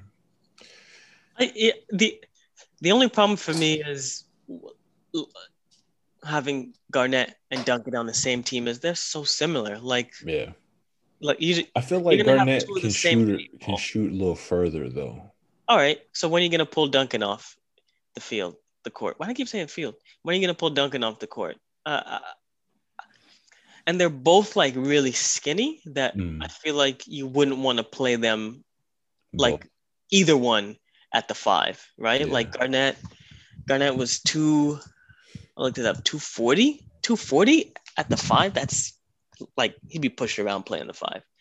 Um, I take Tim Duncan at the five because I feel he's more traditional, like back to your basket. And like, don't get me wrong, Kevin Garnett is too, but I feel like Kevin Garnett's game was more face up, mid range, Yeah. shoot, and he can, you know, them height, you know, screens. So that's why I, I go with that because I could play them together and put Duncan at the five and, and Kevin Garnett at the uh at the four. And it's no shot at, at you know the mailman. uh, Besides the simple fact he uh in the what was it last dance documentary he was super salty but um but yeah that's that's what we got there uh going into our last one we're going to we're going to end it with shooters i feel like this one might be a little bit too easy i could be wrong Start Curry. Steph, yeah steph curry reggie miller ray allen I'll go quick. Start Curry, bench Allen, cut Miller. Nothing against Miller. Um, Allen, Allen was almost automatic from the corner. yeah Um, and Steph, Steph hits him anywhere on the court. Start, start Steph, bench Ray- uh, Ray Allen, cut Reggie. who you got first caleb I mean, this is kind of a hard one for me. Versus like, I actually watched a video about like how like how you remember things is like, you know. Uh, it, I don't even know how to word this, but when I think of Reggie Miller, like I think of someone that you could like run an offense through more. Now Ray Allen might have been like that. You know, I know he was more like that in his earlier career, but I remember like I Mhm. remember him as a specialty guy. You know, the guy that you give the ball the last you know shot to shoot, basically like a more elite JJ Redick. yeah Whereas like Miller, I remember because I wasn't watching these games younger, but I remember him more as somebody you could run the offense through. So for that reason, I would, you know, I, I guess we're all probably picking Steph to start, but I would bench Miller and then cut Allen. But I mean, I might be off because Mhm. I'm I'm remembering the tail end of Allen's career, like the last yeah five six years or so. But uh, I'll I'll lock that pick in. This one was actually tough for me. Obviously, we're starting Curry. That's just a given. But because I remember somewhat of, of Ray Allen on the on the Sonics, and it was before like he was a good, you know, three-point shooter, but he was way more athletic and more of you know driving to the he could really drive whereas like you mentioned the, the tail end of his career it was basically go stand in the corner you know and you're gonna be open for the three so i'm assuming that's the ray allen i'm going to get so i'm going to i'm going to bench ray because if that's the allen i'm, I'm getting and not just a spot up shooter i i'll take that um and it was tough because I'm a big fan of trash talk, and there's really not much of a, a better iconic trash talking than Miller with the choke, you know, to the to the New York Knicks fans and, and Spike Lee. But I I got to give it to to Ray for that matter. So those are our start bench cut for the NBA. You guys let us know down in the comments. Um, who are you starting? Who you're cutting? Who you uh, benching?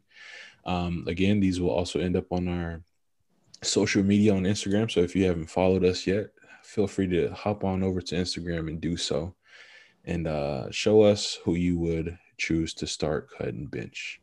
But moving on to our off-topic, NBA playoffs are still well in swing. The Western Conference Finals wrapped up on June 30th, a couple days ago, where we saw the Phoenix Suns punch their ticket back to the NBA Finals. Um, haven't seen them there since 93 against the Jordan led Bulls. Um, I was just born that year, for those of you who are listening. So I don't know. I know Barkley and crew were there.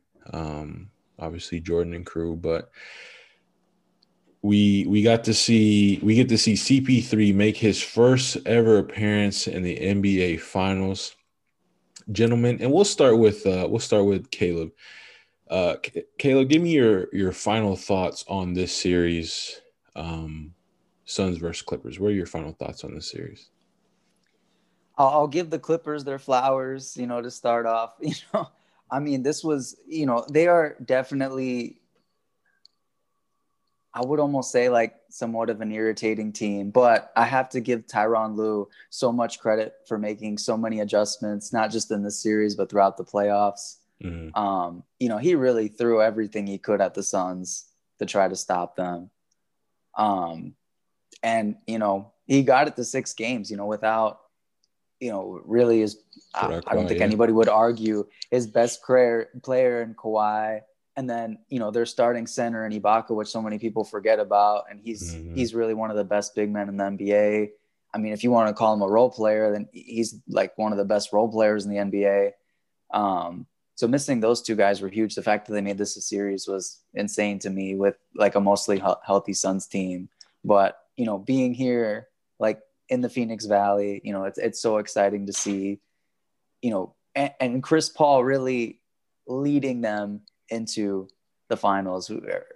Whereas, you know, before game six, you know, we were myself included, I was saying, you know, maybe Cam Payne needs more minutes. Like he's he really pushes the tempo. Yeah. Um, and you know, Chris Paul really took it into high gear and, and you know and really, you know, stepped to the next level and and and put on a show, and it was it was amazing. Yeah, man. Yeah, uh, PJ, what are your thoughts on this series? Yeah, like like Caleb said, I I'm super surprised the Clippers made this as competitive as they did, not being healthy. Um, I feel like I don't want to be I don't want to upset these. Uh, Caleb said in Phoenix. I feel like if Kawhi is there, it's a different series. Um, like even just Kawhi, I feel mm-hmm. like it's a mm-hmm. different series. They took down, they took down um, the Mavs in just a sloppy series. I think they were half asleep, expected to walk through the Mavs, but then they did wake up, um, and they didn't. They didn't have that um, like laziness versus the Jazz. Yeah. Um, the Jazz were heavily favored. They they took care of business. Um, I feel like the attitude would have kept would have kept rolling versus versus Phoenix if they weren't injured. Um, but yeah, I'm I'm glad for the Suns. Um, I gotta ask you a question, Caleb. Since you're an actual, you're in Phoenix, you're an actual Suns fan. How do you feel about bandwagon fans like Matt jumping onto the Valley? Like, are you are you are you okay with that, or does that offend you uh, that he would come back after all these years of neglecting and abandoning the team, come back just because they're doing well? Does that offend you? No, hold on, Caleb. Before you answer this, let the record show Caleb was also a Spurs fan. Then uh, the the brief stint was a Jazz fan. Does that does that offend you, Caleb, that this man left the Spurs 15 years ago when we were kids? Uh, yeah, left the Spurs 15 years ago when we were kids, and c- come back only only because they're winning now. Um, I mean, I, it doesn't offend me, and and mostly because I feel like for the most part, basketball unlike pretty much every other sport is not so much a sport where you root for the laundry that they wear. I mean, like as to quote Jerry Seinfeld, but um, you know, it like narrative plays into a lot because you know these these guys are almost like more like celebrities, so you you like follow the narrative a little bit more. Like part of the thing was I lived in Utah for a brief stint and Ricky Rubio was there. And then I moved and Ricky Rubio was traded or he didn't he wasn't traded. Basically the Jazz let him walk cuz they they wanted more shooting or whatever. They got Conley and he came to the Suns. So like all of that like kind of makes me like made me root for the Suns. Like they in no bubble Suns team was the most like fun thing to watch even though you know it wasn't. So I mean I kind of see why Matt would you know want to root for the Suns. Like in the NBA, especially, I feel like you need a team to root for. It doesn't necessarily mean it's your favorite team, but yeah, they're they're extremely like, fun. With football, I'm I'm Giants only. Mets, I'm or, uh, baseball, I'm like Mets only. Yeah, even though I don't follow those sports as much, but I definitely well, like. There you have it, folks. for that. Yeah, we have Caleb's stamp of approval. That's all we needed. He just said he's a bandwagon. Also, he just said. But you asked him though, man. Yeah, you and his answer, him. his answer was, "I bounce around just as much as Matt does." So, hey, Valley Bros. Um, my final thoughts on this series was, I'm not gonna lie, I was very nervous because of the the record, the track record that the Clippers had put together, coming back down 2-0 to the Mavs, coming back down 2-0 to the Jazz. Suns went up 2-0 and although they won game three in Chris Paul's return, I didn't necessarily panic on that one. I I I had a feeling my initial thoughts on this on the series was Suns and six. But after the 2-0 lead, I just felt like they were different than the Jazz and the and the clip um in the Mavs. Um so that's I, I shortened it to Suns and five. Uh Suns game five was extremely man it uh, it was so nerve wracking to watch and so very frustrating. Uh, you basically got punched in the mouth from the jump, and every time you got close, they just went on another run. So, uh, extremely happy for Chris Paul, man. Just year 16 to finally make it to the finals. Um, obviously, I'm hoping they win the finals and um, I feel like he's a top five point guard. Some may say he's top six. He he's probably six on the outside looking in, but definitely uh, for him to have led up multiple three two leads before and to finally put that stamp of not this time and to you know drop the 40 piece uh, extremely happy for him um, so i guess that would lead us to our next question of what do you guys think that this appearance for for chris paul what is that? What do you think that means for his legacy? Do you feel like he's top five already without making it, or do you feel like him finally making it, regardless of if he wins or loses, cements his top five legacy? Top five of all time? As far as point guards. Yeah, that's what I mean. Top five point guards of all time? Yeah. Where do you stand? Does this uh, I feel like this appearance doesn't um for me it doesn't change anything. Like I feel like he's still I don't know if I can put him in top 5. I feel like I feel like he's still in the same level he was at. I feel like if he's um cuz he's been hot. He's been hot. I feel yeah. like I feel like if he if he stays healthy throughout these finals and he and he puts together some dominant performances um because at the same time, you know, I feel like some games he's also being overshadowed by by Ayton and of course Booker. Mm-hmm. Um, if he if he puts together some some games in this series where he, you know, puts the team on his back and his, you know, guys are locking down uh, book, you know, when they're saying CP3, you beat us, 35, 36 years old, you do it. See if you can, see if you can be Bron and take over. You know, this late stage of your career. If he can do it, yeah, then I feel like that might change um, mm-hmm. change a narrative about him.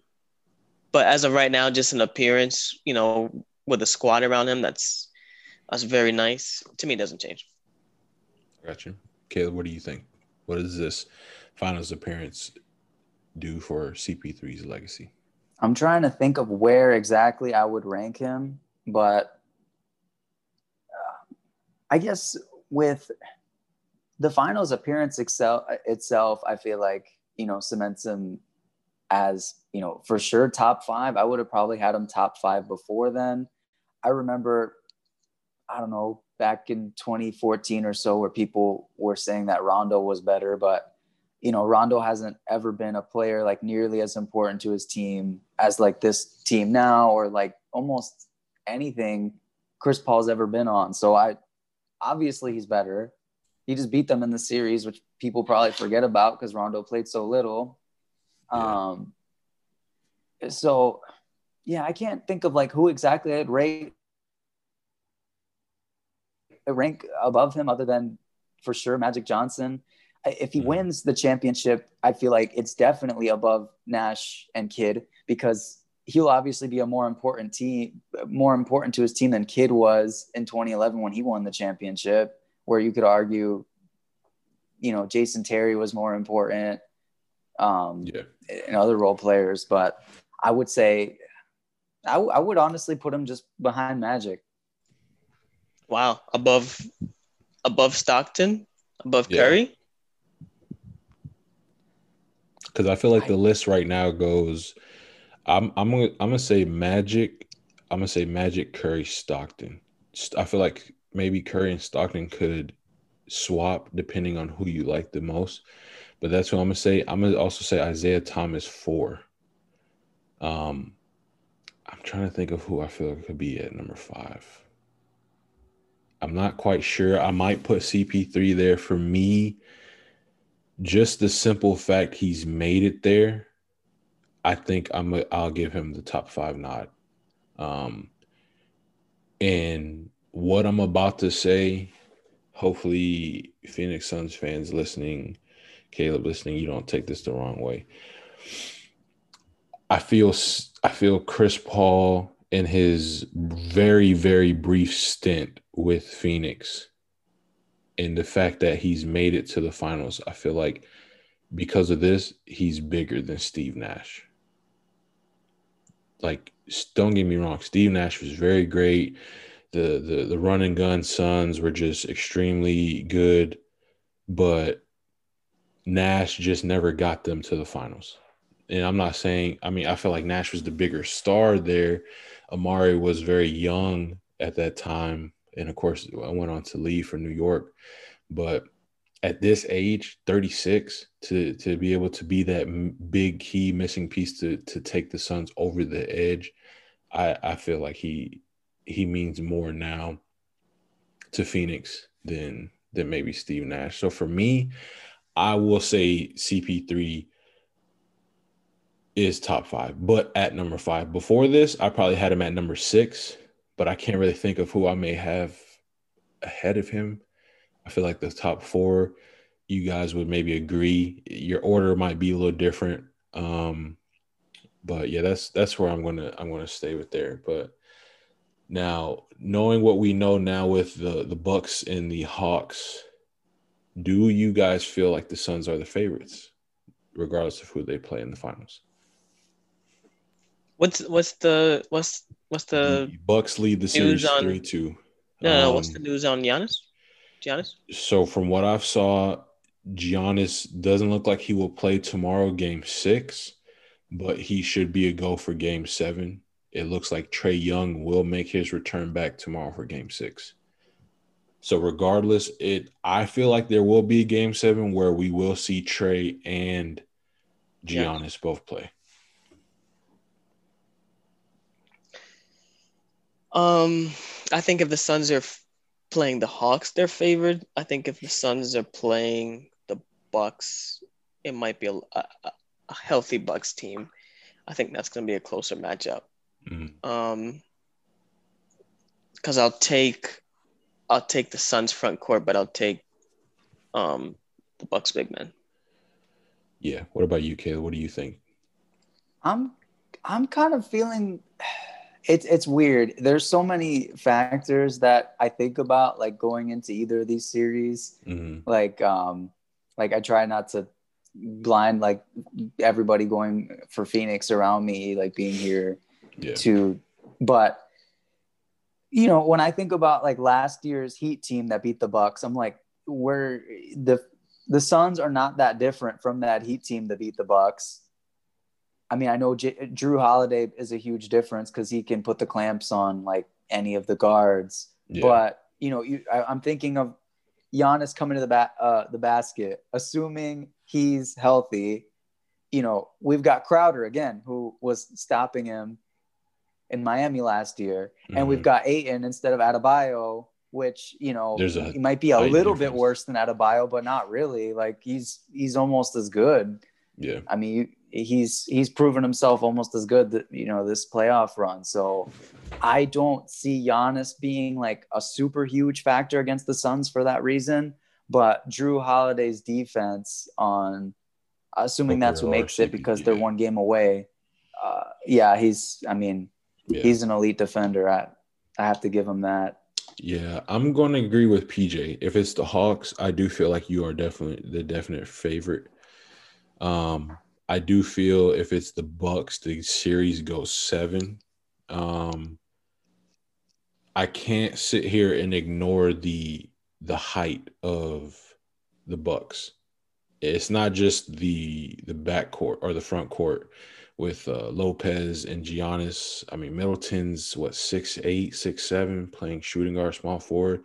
Jrue Holiday is also tall, so they they have the height for sure. Um, and I can see where it would possibly give you somewhat of some fits, but I do I do also agree with you, uh, Caleb, in the sense of you do have guys in Jae Crowder who are familiar with guarding Giannis, um, so that helps no disrespect to Brook Lopez. Um, you know, he dropped 33 last night in the win. Big, you know, big guy, but I feel like Ayton's just more athletic. I don't know if you can keep up with him in their in their space and pace and running up the floor and whatnot. So I do think that would be the more exciting matchup, however, Bucks versus the Suns. Whereas I honestly kind of feel like Suns Hawks, it, it might be over in five. I could be wrong. Um, but that's Yeah, I agree with that. yeah, that's that's kind of where I'm I'm I'm laying with that all that that right there. But uh, one thing that we can uh, move into now is we mentioned earlier the Hawks are miss a couple games without Trae Young. The Bucks will be missing looks like Giannis for maybe two two more games. Injuries, gentlemen, are hurting the playoffs or are they? We have a long list of injuries that have just swept these NBA playoffs, but surprisingly, they've still somewhat have been exciting. Um, so let me get you guys' thoughts on on these injuries. Do you feel they're hurting the playoffs? We'll start with PJ. Let me ask you this. Um, even if they are, what are you proposing? You you pause and let people get healthy again? If that's the case, would you have wanted to wait and get and get Kawhi back on the court for your series? Me personally, um, I wouldn't say pause. I before news broke of Kawhi being out, I still had Suns in six. Now, obviously, it might have gone seven, and I agree with you when he says it would have been difficult, more a little bit more difficult, and I could honestly have seen the Clippers winning. Um, but no, I'm not. I'm not saying it's. Oh, let's take a brief pause. Um, I mean, because teams still have to show up at the end of the day. Um, Yeah. Yeah. So then, i if if there's no workaround for it, then I think it's kind of irrelevant. I mean, injuries happen in all sports. Sports, it, and to me, that's I feel like that's the only thing you could argue that NBA is weak at is that they focus so much on on the injuries. Uh, no no no uh, on on superstars that maybe your depth isn't isn't Isn't as the best. Yeah.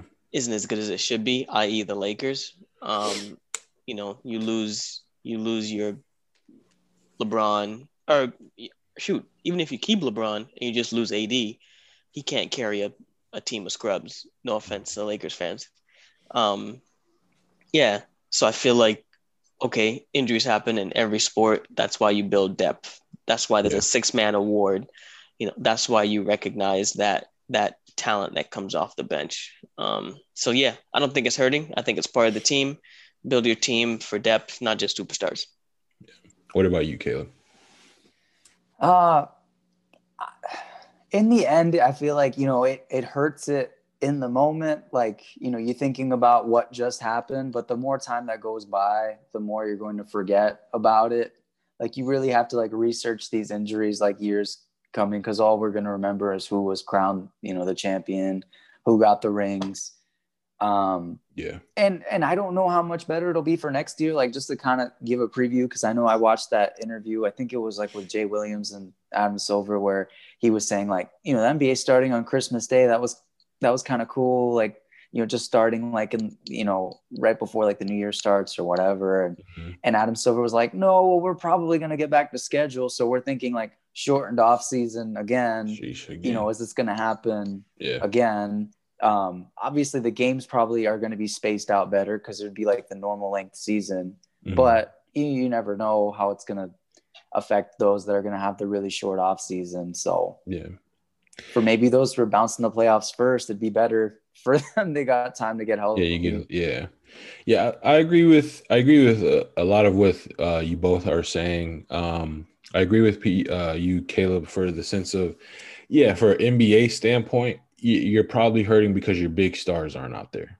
So maybe ratings aren't as high, you know, when you don't have Kawhi out there, AD, um, uh, what's his name, Trae Young, Giannis, you know, Harden and Kyrie and such. So I, I get that, but I also agree with PJ in the sense of next man up mentality. Um, if you rely so heavily on your superstar talent, you know, uh, Nets maybe per se, Lakers maybe per se, that you didn't build that depth, um, then yeah, it, it let you down. So it's And you don't deserve to win. yeah, Like yeah. Whereas a team like I feel like a team I'm gonna say the I feel like the team like the Clippers and the in the and the Suns had very good depth. Um, which is why maybe if Kawhi comes, it's definitely going seven, and it's uh, I'd say a coin flip on who wins. Um, so that's that's how we feel. You guys let us know. Do you feel the injuries are hurting the playoffs? But we'll move on into the Hawks and Bucks. Uh, now, again, the Bucks are currently leading this series three-two, um, with both of their superstars out. Um, hopefully, we'll get them back uh, for Game Six, but that will be uh, to determined tomorrow. Um, just quick thoughts on this series and a prediction, Caleb. What are you? What are your thoughts on this series so far? I honestly have no idea where it's going, to be honest, just because the Hawks are like such an outlier because they can have guys that get really hot from three. Not, I mean, not so much like proven in the playoffs because Yeah, I'm thinking like Gallo hasn't like been the greatest playoff performer throughout his career, but you know, yeah, on a normal day, he hits his threes. You've got Huerter, who's been pretty good, kind of on and off. Bogdanovic can do some things. I mean, if Trae Young comes back, because his, I mean, it seems as if his injury's not as bad as Giannis, but Mhm. I mean, we don't really know just because it doesn't look as bad. We don't really know, but um, I mean, I I would just not count them out at any point just because of what they've done this playoffs. So, So- what's your what's your final prediction for this series? Because this episode will drop. We are recording this on a Friday, so obviously Monday when we drop this episode, we will know the finals matchup. So, who do you have facing off against the Suns? It's kind of conditional because if, like I don't know, has Trae Young has he been deemed out or has he been um, declared as out for the next game? So, from what I've seen, it's likely he returns tomorrow, and it's likely that Giannis returns for Game Seven um, because they have that cushion of being up three-two.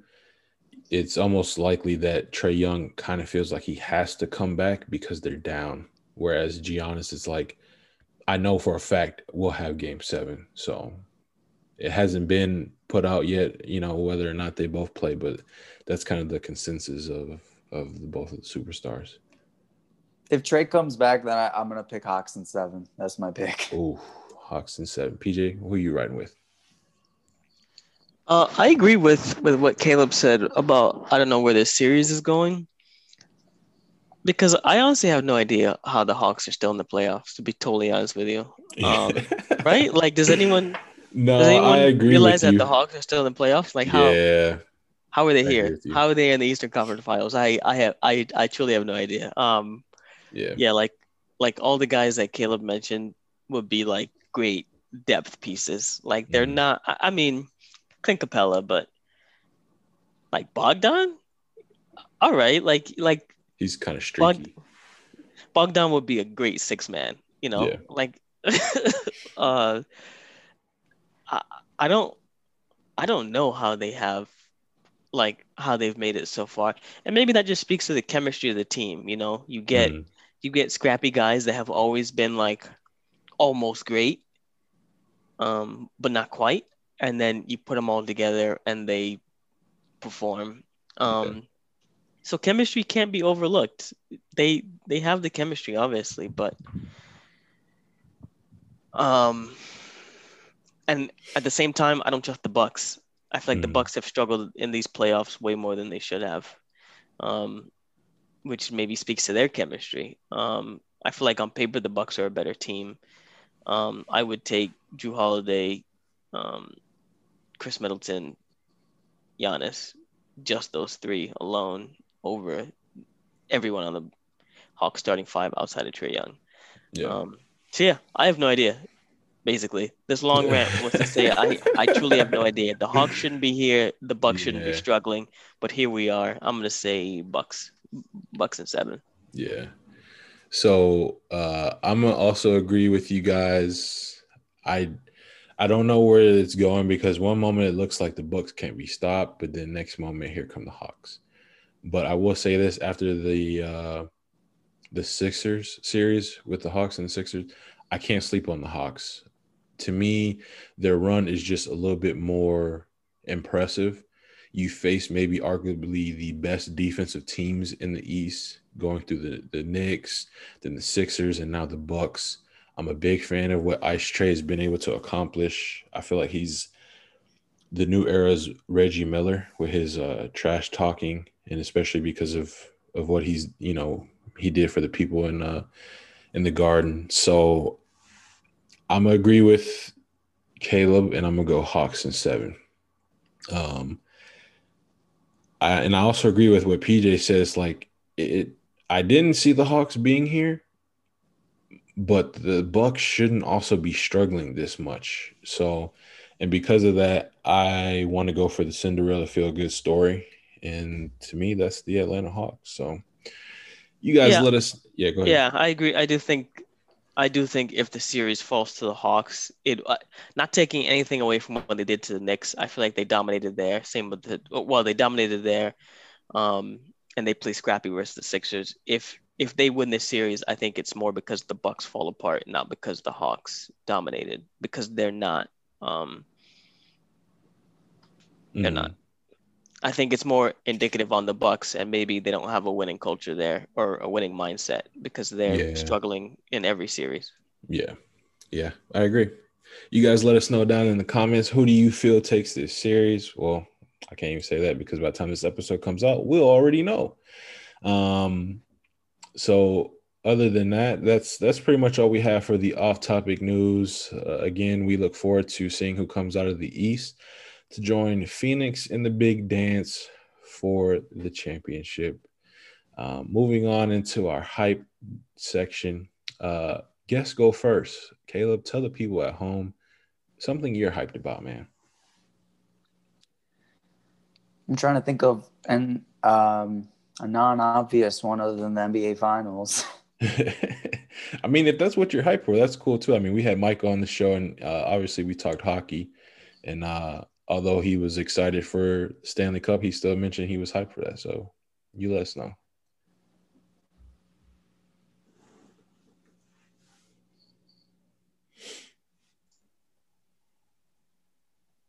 You don't know what, what about what about um oh gosh. I'm like I didn't really think of anything else. Um Let me jump I in. guess I I'm give you some hyped. time to yeah, think. I got one. I'm, I'm I'm hyped for the summer to be over because you know the the summers are brutal here in Phoenix. Even though um, Yeah. poor friends in other places are having it worse than us, so yeah, kind of you're not equipped to deal with like these heat waves and stuff. So you know, uh, thoughts and prayers go out to them. But um, but yeah, I'm definitely excited for all these heat waves and things like that to be over. yeah. That's something different. That I wouldn't. I didn't think of anything like that. Uh, PJ, what's something you're hyped for? Man, you know it already. You know it already. I I'm hyped for the uh, PDGA Disc Golf 2021 Worlds. Um, that was insane. That was insane last week. Number one on Sports Center top 10, uh, which really shows you the growth of the sport. Um, let, let me let me just break it down for you in a way that you'll appreciate it. So this guy James Conrad, uh, he's going against the five-time world champion, the the reigning champ, right? It would be like it would be like if you were playing one on one right now, uh, with MJ, right? Uh, and for some reason, you know, you're playing at half court and he's and he's pressing like no one's business, won't even let you get to the three, uh, and you jack up a shot in his eye, and you splash it. You know, like imagine how hyped you'd be Yeah, this guy threw in a shot blind into the sun from 247 feet. A- big swooping anhyzer, so difficult to land inbounds, much less to get it in the basket to force playoffs and win versus arguably the best player that the sport has ever seen. That deserved all of the applause, all the recognition, all the accolades it got from Sports Center, from ESPN, from the big outlets. I'm excited to see the growth of disc golf. It's exciting. Uh, I'm hyped about it. I keep telling it everyone about it. It was a great shot. yeah, man. We kind of saw that one coming. A little foreshadow, if you will, to the left of you. We see your disc sitting there on the floor. So, uh, something I'm hyped for, and uh, I'm kind of like Caleb, but to say the to see the Suns in the finals, I feel like is super easy. So I'm I'm gonna say something that is going to happen next week.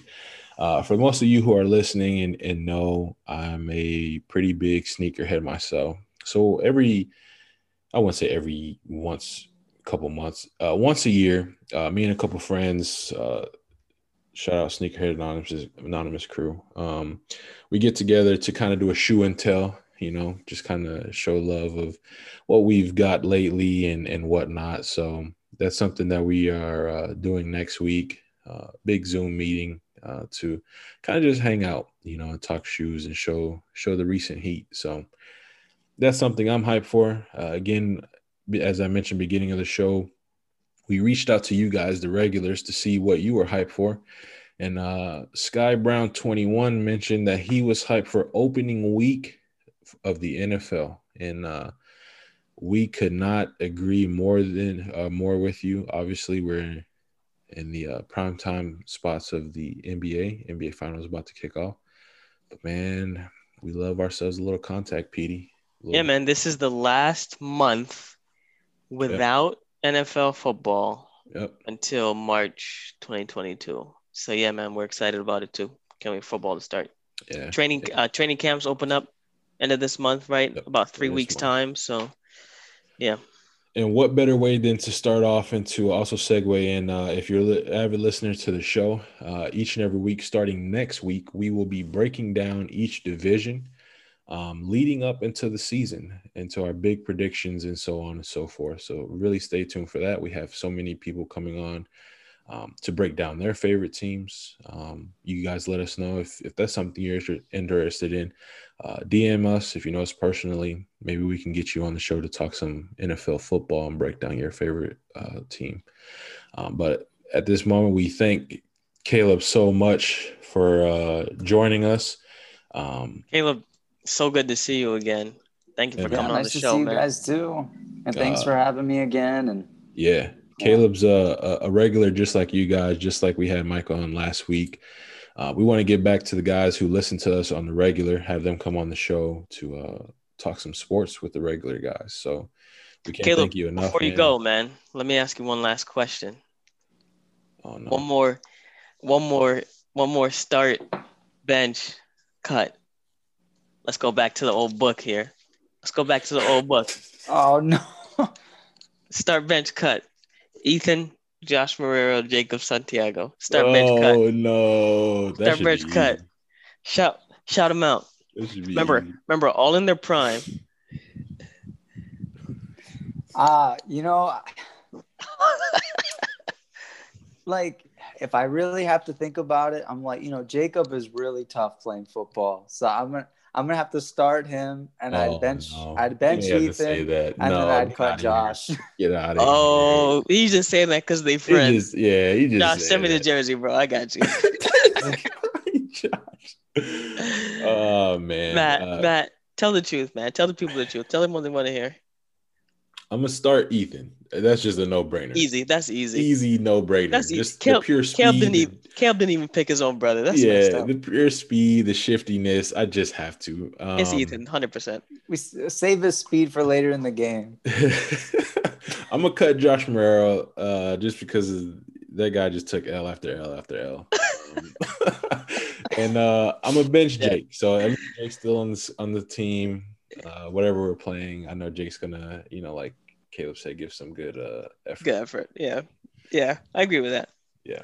Um, but again, regulars, we thank you guys so much for listening. Episode 11, uh, coming to you on this beautiful Monday morning. Um, PJ, you got any closing words before we leave? Ethan, if you're listening, man, your brother just benched you.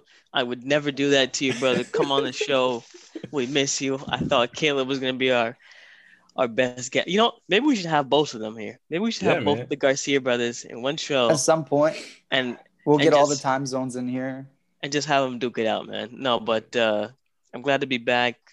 Glad to uh, jump on a little bit. Glad to see my guys again. It's been a long time since we were able to talk like this, talk sports. Thank you for listening. Uh, Caleb, closing words, man. Um, you know, um, yeah, I hope uh, everyone listening's you know really excited for the finals. You got NFL season coming up just around the corner, and um, yeah, it's a really exciting time. So Yeah, man. we'll take care, everybody. Yeah, man. Uh, again, thank you guys so much for listening, supporting us on a weekly basis. Uh, again, stay tuned for the things we have coming up. Again, uh, interact with us on our Instagram stories. Uh, if you want to come on the show, hey, let us know. We're always open and welcome to having guests appear. Um, no Jake this week, so I'll do the drop honors. a comment though if you miss Jake. Yeah, If you if you didn't miss Jake, did- also drop a comment and tell him that you didn't miss him.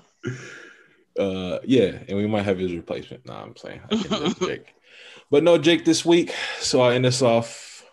Peace.